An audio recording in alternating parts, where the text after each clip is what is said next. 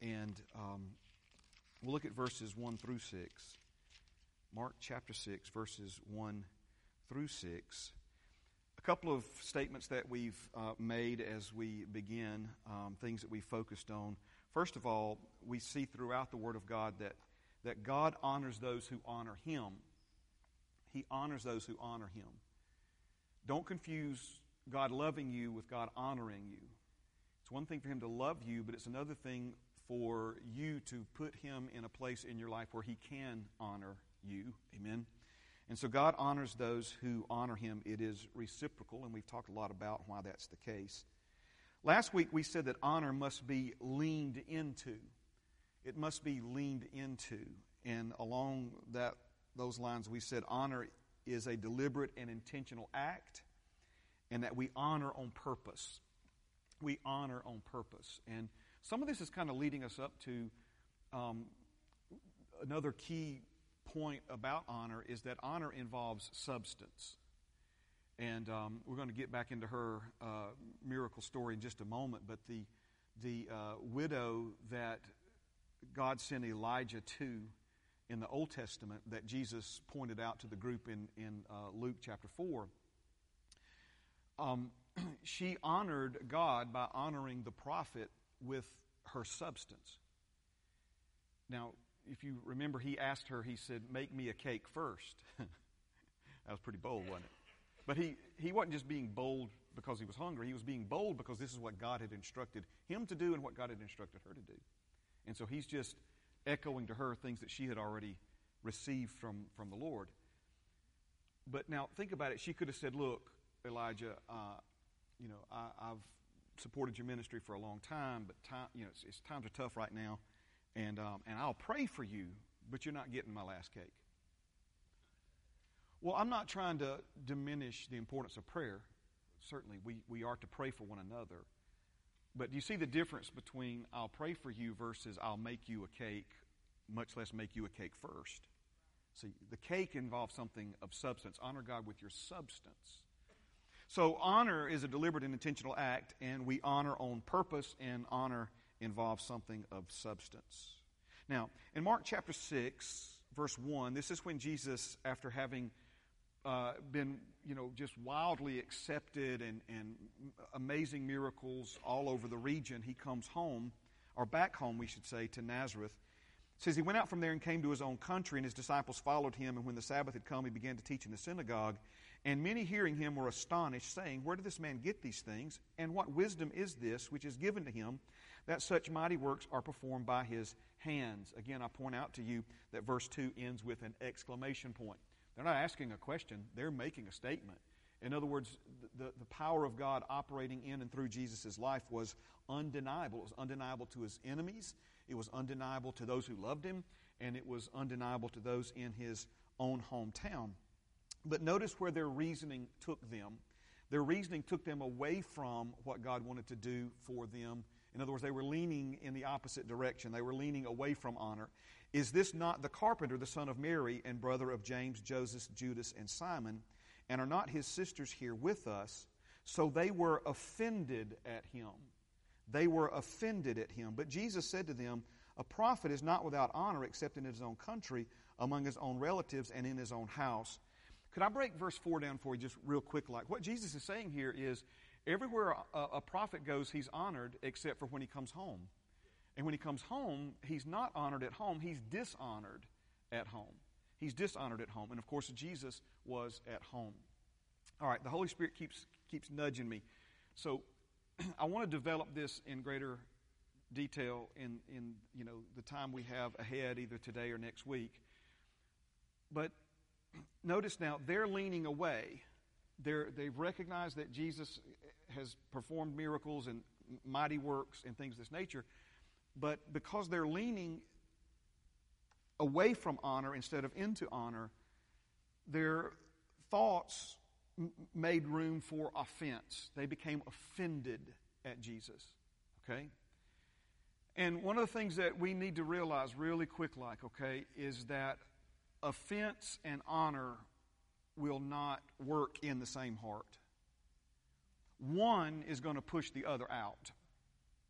Are you hearing me? Offense will push honor out, or honor will push offense out. It's, it's like light and dark. Are you, are you understand what I'm saying? You can't serve two masters, Jesus said. So you're either going to love one and hate the other, or hate the one and love the other. And, and honor and offense have that same um, uh, polarizing uh, effect upon one another. And so if honor's over here and offense is over here, they weren't leaning this direction in their minds and their thoughts and their reasoning. Okay, they were leaning this direction. They weren't looking for a reason to honor Jesus. They were looking for a reason to be to be skeptical and, and to be offended, and obviously they found it. Okay? Are you with me? Now, what we're ultimately wanting to do is compare this to this, this widow that, um, that God sent Elijah to, okay? Uh, and if you remember her story, we haven't even read it yet, but if you're familiar with her story, you know that she was about to make her last cake and die. She's like, listen, all I've got is enough meal and oil to make me and my son uh, a, a, little pone of cornbread, uh, one cake of cornbread, and we're going to eat it, and then we're going to die, okay? But now, notice, because she was leaning not away from honor, but into honor, okay, her next cake was not her last cake. Okay? Her next cake became the first of a new day of cakes. Do you see that, right? Now, it could have went either way. Do you reckon she had every opportunity to be offended at this? Who in the world do you think you are coming up in here? Me and my boy struggling to survive, and you're up in here asking me to make you a cake first? See, she could have been offended. And if she had been offended, it would have pushed any opportunity for honor away from her and would have closed the door. Listen now, I'm going to read this to you. I'm going to show it to you in Mark 6. It would have closed the door on God's ability to help her would have closed the door, not God's willingness to help her, God's ability to help her. You say, I don't, I don't know if I understand that, Pastor Mark. Well, let's keep going here. And Jesus said, verse 4, a prophet is not without honor except in his own country, among his own relatives, and in his own house. Now, he could do no mighty work there. Didn't say he wouldn't, it said he couldn't. He was, he was not able to do any mighty work there except that he laid his hands on a few sick people and healed them. And he marveled because of their unbelief. Then he went about the villages in a circuit teaching. And as we've pointed out over and over again, this is part of a larger study. The complete answer is unbelief due to a lack of honor. We see in another place where Jesus asked the religious leaders, He said, How can you believe if you choose the honor of men over the honor that is of God? So notice now, faith won't work in an offended heart. This is why, if you hadn't figured it out by now, this is why the devil offers you and me so many opportunities a day to be offended. So many opportunities a day to be offended. You become offended at other people's driving skills? I have to watch that one now. Okay? You do realize that everybody thinks they're a good driver, don't you? Okay? you may think you're a good one and you're not. Okay? Amen. Drive your grandmother around for an hour or two and see if she thinks you're a good driver okay? Because she'll tell you she'll tell you the truth, right? She'll no, you're scaring me, son. Right? No, okay. Amen. All right. So, but notice just getting behind the wheel of a car and driving from here to the foundry in Bessemer. If I'm not careful, I will have two or three opportunities to be offended. That lane doesn't turn left, it goes straight towards 15th Street. What are you doing? About to run me off the road? See, again, the, the devil, again, he's, he creates all of these opportunities that's why we see the instructions to not take an offense.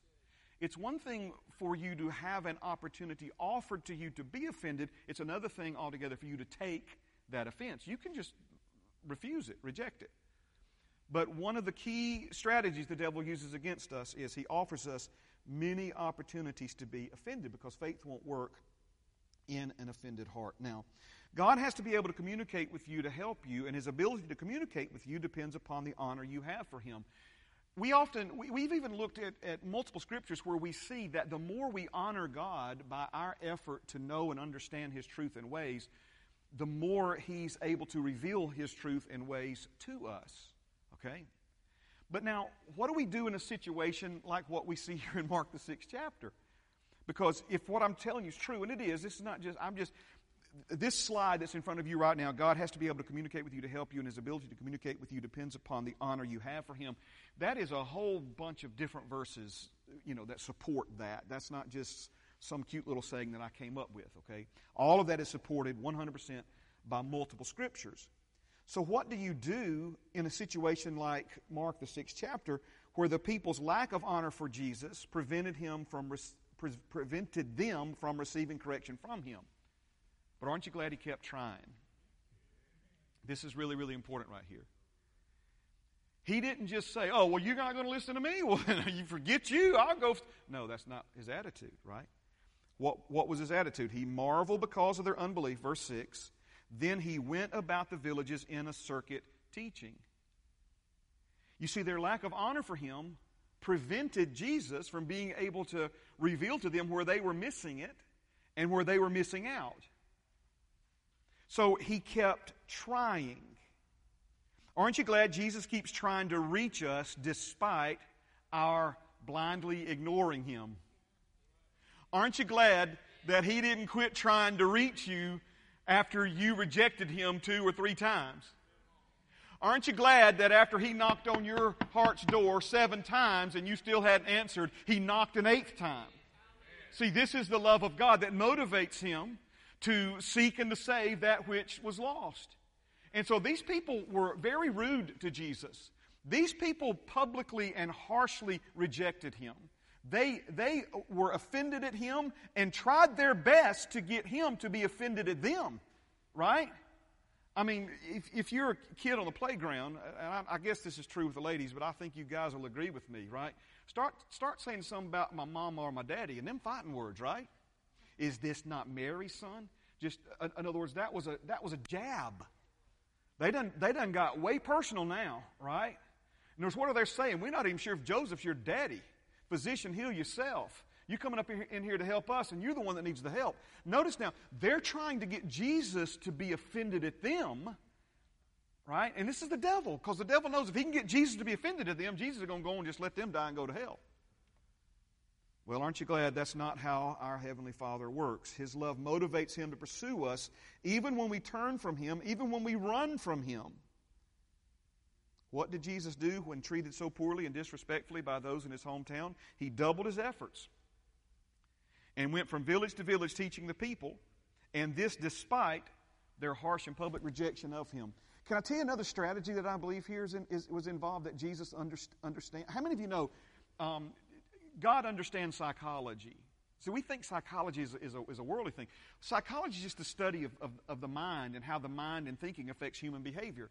And there's, there's a certain thing called a mob mentality. Are you, are you familiar with that? There's where people get caught up in what everybody else is saying and doing and how everybody else is acting, and they just go along with the crowd, right? You know, it, you know, nine out of ten uh, people who reject Jesus can't be wrong, so I'll reject him too. So he got out of the synagogue and went from village to village in smaller groups of people in hopes that he could reason with them, in hopes that he could. And I, have got two or three different directions I could go this morning. There's one that I really feel like I need to go, okay? But with just, I don't, I don't mean to bait you with this, but, but if you look at it very carefully, we see this in Romans 10 where one of the strategies, and, and, listen, praise God, I can't believe I'm saying this without developing it further, but let me just say this, okay? One of the strategies we see in the Old Testament, and then it was quoted again in the New Testament, is, is, the, is that God would use a strategy to provoke people to jealousy. To provoke them to jealousy. And that's, that's the exact strategy Jesus uses, and we see it in Luke, the fourth chapter. What do you mean provoke them to jealousy? It, we think of jealousy as being a bad thing, as a negative thing, and certainly it is. But, but literally, what he's talking about is stirring up some passion and motivation within them. And, and, and one of the ways is, you know, for other people, you know, we don't like to be left out of things. Have you figured that out by now? Anybody in here enjoy being left out of something good? Absolutely not, right? And so this is why Jesus uses the approach that he uses in uh, Luke 4. So turn with me now to Luke 4. Praise the name of the living God. Luke, the fourth chapter. And this is Luke's account of this, and we're not going to read the whole thing. But um, we see that, that once Jesus was rejected, he didn't wash his hands of these people, but he went for smaller groups of people to try to reason with them, but also to try to provoke them to looking at things a little bit differently. And, and so the question then would be, you know, what exactly then did Jesus teach them? You know, if Jesus is going to try to change this by going from village to village and teach, well, obviously he's got to address the problem, and the problem is unbelief due to a lack of honor. Right? And so it only makes sense to me, and I believe by, revealed to me by the Holy Spirit, is, is that Jesus went from village to village teaching on faith and honor and, and, the, and the relationship that these two have with one, uh, with one another. Okay? Uh, and I believe Luke's account of these events gives us that insight. So let's look at it here. Verse 23. He said to them, this is after they rejected him, he said to them, You will surely say this proverb to me, Physician, heal yourself. Whatever we have heard done in Capernaum, do also here in your country. Then he said, Assuredly I say to you, no prophet is accepted in his own country. And accepted here means uh, to be properly valued, properly recognized, or respected. Verse 25. But I tell you truly, many but I tell you truly, many widows were in Israel in the days of Elijah when the heaven was shut up three years and six months six months, and there was a great famine throughout all the land. But to none of them was Elijah sent except Zarephath in the region of Sidon to a woman who was a widow. Now, if you're not keeping score at home, he's saying that all these widows in Israel, Jewish widows, starved to death during the famine, and to none of them was Elijah sent except to a non Jewish widow. Do you see the provoke to jealousy strategy here? Well, hold on a second. You know, God's doing something for them. All right? And many lepers were in Israel in the time of Elisha the prophet, and none of them was cleansed except Naaman the Syrian, again, a non Jewish person. So I believe that when Jesus went from village to village, he taught from these two Old Testament, of course, to them it would have been the only Bible they had to read, right? He, he taught from these uh, Old Testament historical accounts of the widow that uh, Elijah was sent to, and to Naaman the Syrian, who was a leper, and he went to Elisha and received healing. Now, I want to make sure that because it's very easy for us to read things in the Bible and never connect it to our own individual lives. And the reason Jesus is you know, doing this and teaching these things you know, originally, initially, is because of a problem that people had in his day. And I wish I could tell you that no one has that problem today, but that is grossly inaccurate. In other words, lots of people still have these same issues with Jesus today. They're not really exactly sure who he is. He's a, he's a good man, maybe a prophet, a great teacher, uh, a, a, historical figure. But Jesus didn't say he was a prophet or a historical figure. He said he was the Son of God that he was the uncreated, eternal Son of God come to earth in, uh, as a man. All right? And so when Jesus speaks of all the starving widows in Israel during the great famine, what, what is the context? The context is honor and a willingness to value and accept the person God sends to help you.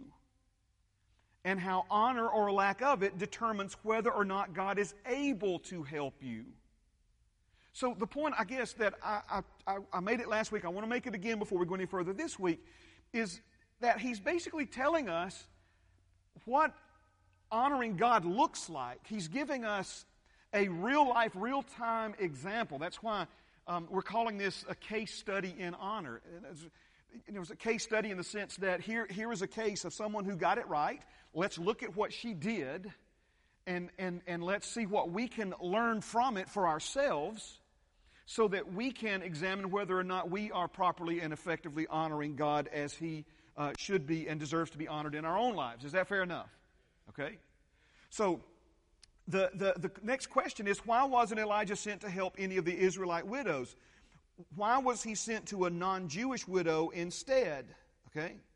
And, and the answer is simple. It may be hard for you to embrace, but the answer is simple. During that time of hardship and chaos, the only widow God could find to honor his prophet was a widow in Sidon. He couldn't, he couldn't find any other widows who would do it. It wasn't like God only had budget to help one widow. It wasn't like God's like, well, okay, you know, just, I guess Jesus just put all the names in a hat and we'll draw one out and see which one we can help. Because, you know, you know, uh, I know, God knows, I'm God. I, God knows we don't have enough to help them all. No, absolutely not. Now, you say, well, that's, uh, that's kind of a stretch. It, it is a stretch because the devil never wants you to see that. He wants you to just keep thinking that all this is random and it's the mysterious will of God and you never know what God's going to do and you never know why God chose her and didn't choose anybody else. The answer, according to Jesus, is He chose her because of the honor that she had and He didn't choose the others and because He honors those who honor Him. He wanted to help them, but their lack of honor for Him and their lack of trust in Him prevented Him from being able to help them. Now, 1 Kings chapter 17. Praise God. 1 Kings chapter 17. And let's begin at verse 9. Okay? You ready for some practical stuff now? Some good old practical stuff that you can start practicing in your heart and life and family. Amen? So he says in verse 9, Arise. So he's talking to Elijah. God's talking to Elijah. He says, Go to Zarephath, which belongs to Sidon, and dwell there. See, I have commanded a widow there to provide for you. So he arose and went to Zarephath. And when he came to the gate of the city, indeed, a widow was there gathering sticks. And he called to her and said, Please bring me a little water in a cup that I may, that I may drink. And as she was going to get it, he called to her and said, Please bring me a morsel of bread in your hand. Now, I, have told you before, I'm going to tell you again this morning meditate on these things and ask the Holy Spirit to show you things. Amen. And anytime that I say something like this, the, the scriptures do not 100% confirm it, okay? But it's not like God had given uh, Elijah an 8 by 10 glossy photo of this woman. He just knows there's a woman, there's a widow in Zarephath, right, who needs some help. And so when he asked her first to bring him some water, if she had said, Get your own water, well, he would have known that that was not the widow God was sending him to. Amen. So, uh, so when she responds favorably to the water, he then asks her about some food. And this is um, what uh, she said As the Lord God lives, I do not have bread, only a handful of flour in a bin and a little oil in a jar and see, I'm gathering a couple of sticks that I may go in and prepare it for myself and my son, that we may eat it and die. So at this point, this is the last cake. Okay? And Elijah said to her, Do not fear. Go and do as you have said. Make me a small cake from it first and bring it to me, and afterward make some for yourself and your son. For thus says the Lord God of Israel The bin of flour shall not be used up, nor shall the jar of oil run dry until the day the Lord sends rain on the earth.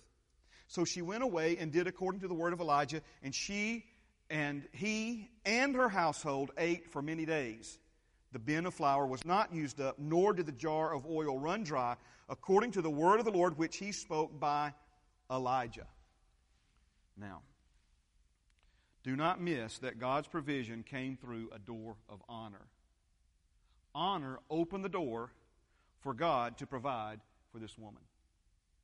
Now, 1 Kings chapter 17 and verse 9, I put it up here, a standalone verse. He says, Go to Zarephath, which belongs to Sidon, and dwell there. See, I have commanded a widow there to provide for you. Now, let's pull a phrase out of, we, we, we pulled a verse out of the story. Now let's, let's pull a phrase out of the verse. I have commanded a widow to provide for you. He didn't say, I've asked. Are you seeing this? He didn't say, you know, I've, I've kind of hinted around, you know, that you were going to need some help and, and maybe if she, you know, had a little extra to send your. No, he, God speaking. How many of you know God doesn't mince words? He said, I have commanded. That's a strong word. Do you know the literal translation of this is even stronger? Or at least equally as strong? I have ordered her to provide for you. Now, see, this, this comes back to that question that we you know, see implied in Mark 6, Luke 4. Who does God think he is? Commanding this poor, pitiful, broke, almost starving to death widow to provide for Elijah. You see what I'm saying? Listen to the question, though. Who does God think he is? God knows who he is. He's, he's God. He's God. And he didn't ask her, he ordered her, he commanded her. Think about that for a minute now. He commanded her. Are you, are you, are you, man, maybe this right here will show you the honor that this woman had in her heart for God and for the man of God. Because when God commanded her to provide for him,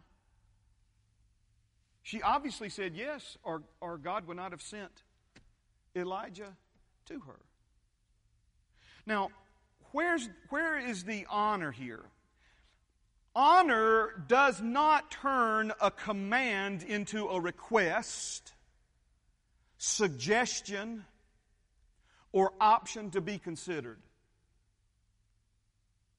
This is one of the areas, come on now, can we just get real about it, plain about it? This, this is one of the areas where a lack of honor in the body of Christ today, a lack of honor for God in the body of Christ today, is revealed. God gives commands, but we don't hear them as commands, we hear them as suggestions.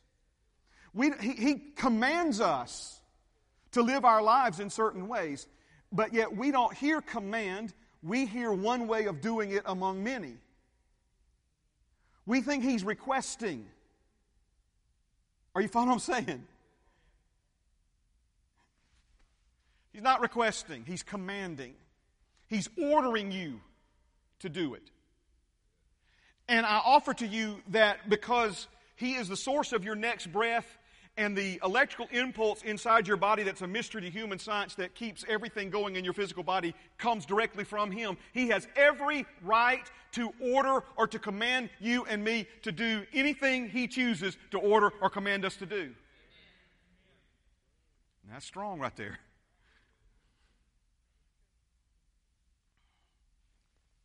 See, every everything that God can I just get plain with you? Everything God says in the Bible about sex is not a suggestion, it's a command, it's an order. Oh, sweet Jesus. Now, again, like in Nazareth, there are lots of opportunities for this lady to be offended. But as we've already stated, offense and honor can exist in the same heart at the same time. But now, Think about this right here, though. Doing what God commands is the best thing you can do for Him because it's the best thing you can do for yourself. See, before we get offended at God commanding us, and I'm not trying to be funny here, it's not the 10 suggestions, it's the 10 commandments. You say, well, we're, in, we're, we're under grace now, Pastor Mark. Those commandments, it's never been right for you to lie, white lie, or any other shade of lie.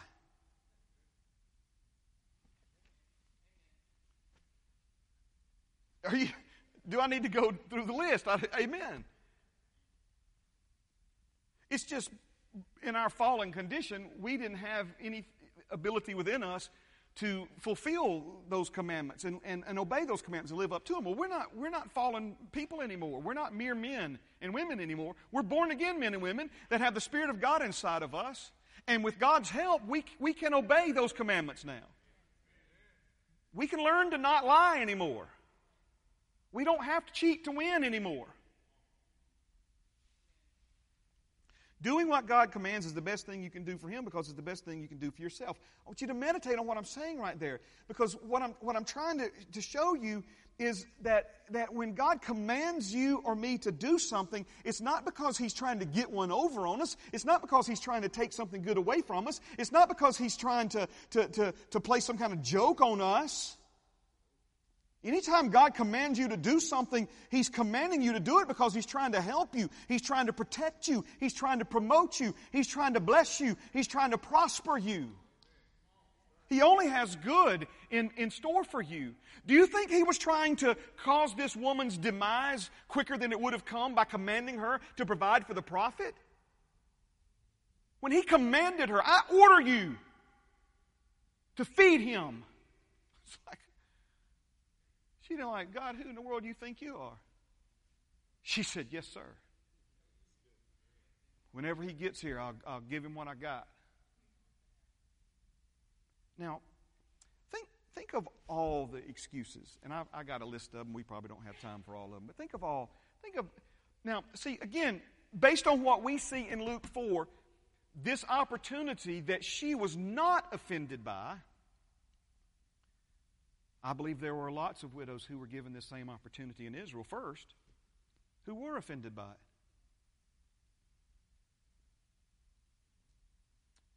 Here, here, here's one of my favorites. Are you ready? Oh, God, I don't, I don't, you're commanding me to provide for him? I, I, don't, I, don't, I don't know about that, God. I mean, you know, I've read some of his books and I've bought some of his tapes, but, but my denominational friends don't know that I support him financially. Right? You, ah, Lord, I'm me, a widow, and a man hanging around all the time. What will people think? I'm still grieving How about this one? I can't even take care of myself and my son, much less a, much less a grown man. But see, he, he, here's the thing watch this. God didn't command her to take care of herself, He commanded her to take care of the prophet. He didn't say, provide for yourself. He said, You provide for my representative in the earth. Do you, do you see? Right? So, all, all of these you know, offense based excuses, there's no telling how many. But then God commends this non Jewish woman. And she's like, well, I mean, not sure how that's going to work, but I'll, I'll do the best I can.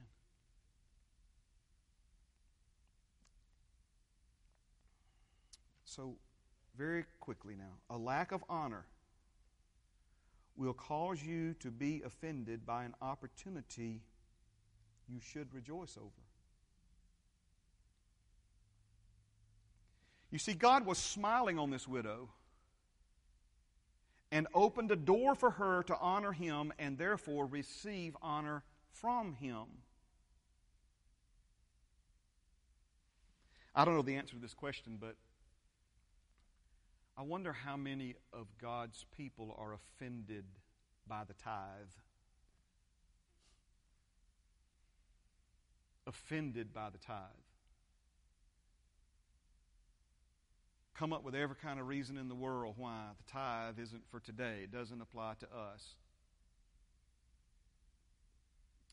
And again, if we understood the heart and motivation behind God commanding us to tithe and giving us an opportunity to do it, we would not be offended at it. We would rejoice at the opportunity to be able to give our money to Him and honor Him with our money in a substantial way. We need to understand honor and trusting God from God's perspective. God knows what trusting Him will lead to in your life. And guess what else He knows? He knows what putting your trust in other things besides Him will lead to in your life. This, I'm not trying to be real harsh this morning, and I'm, amen. But there's some hard things here, right, that we need to deal with. And I, I'm not saying the Lord said this. Maybe this is just, as Paul would sometimes say, I speak to you as a man.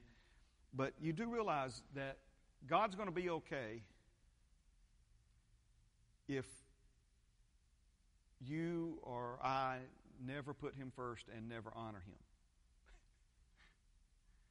We we, we kind of came to this party late. I don't know if you realize that or not. I mean, God the Father, God the Son, God the Holy Spirit. They're without beginning and without ending.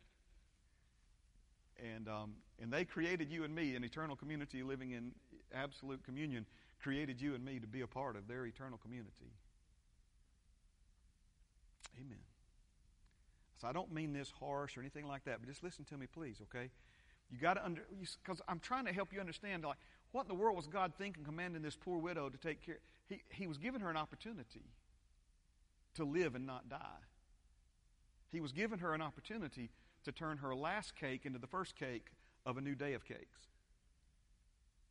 But notice, she never do that unless she's willing to honor God by honoring Elijah. God's going to be. I'm not saying it won't affect him emotionally. Don't misunderstand me. I'm not saying that God won't won't uh, you know have sorrow. He's not willing that any should perish. God takes no pleasure in the death even of a wicked man. So I'm not trying to act like you know God's just you know acting like it never happened. That's not what I mean. But He's going to be here a million years from now, whether or not you're with Him or not. He sure wants you to be. And he's going to keep on honoring people who honor him, whether you honor him or I honor him or not. And if every human being on planet Earth just decided tomorrow we're not ever honoring God again, well, that happened back in the days of Noah, with the exception of one family.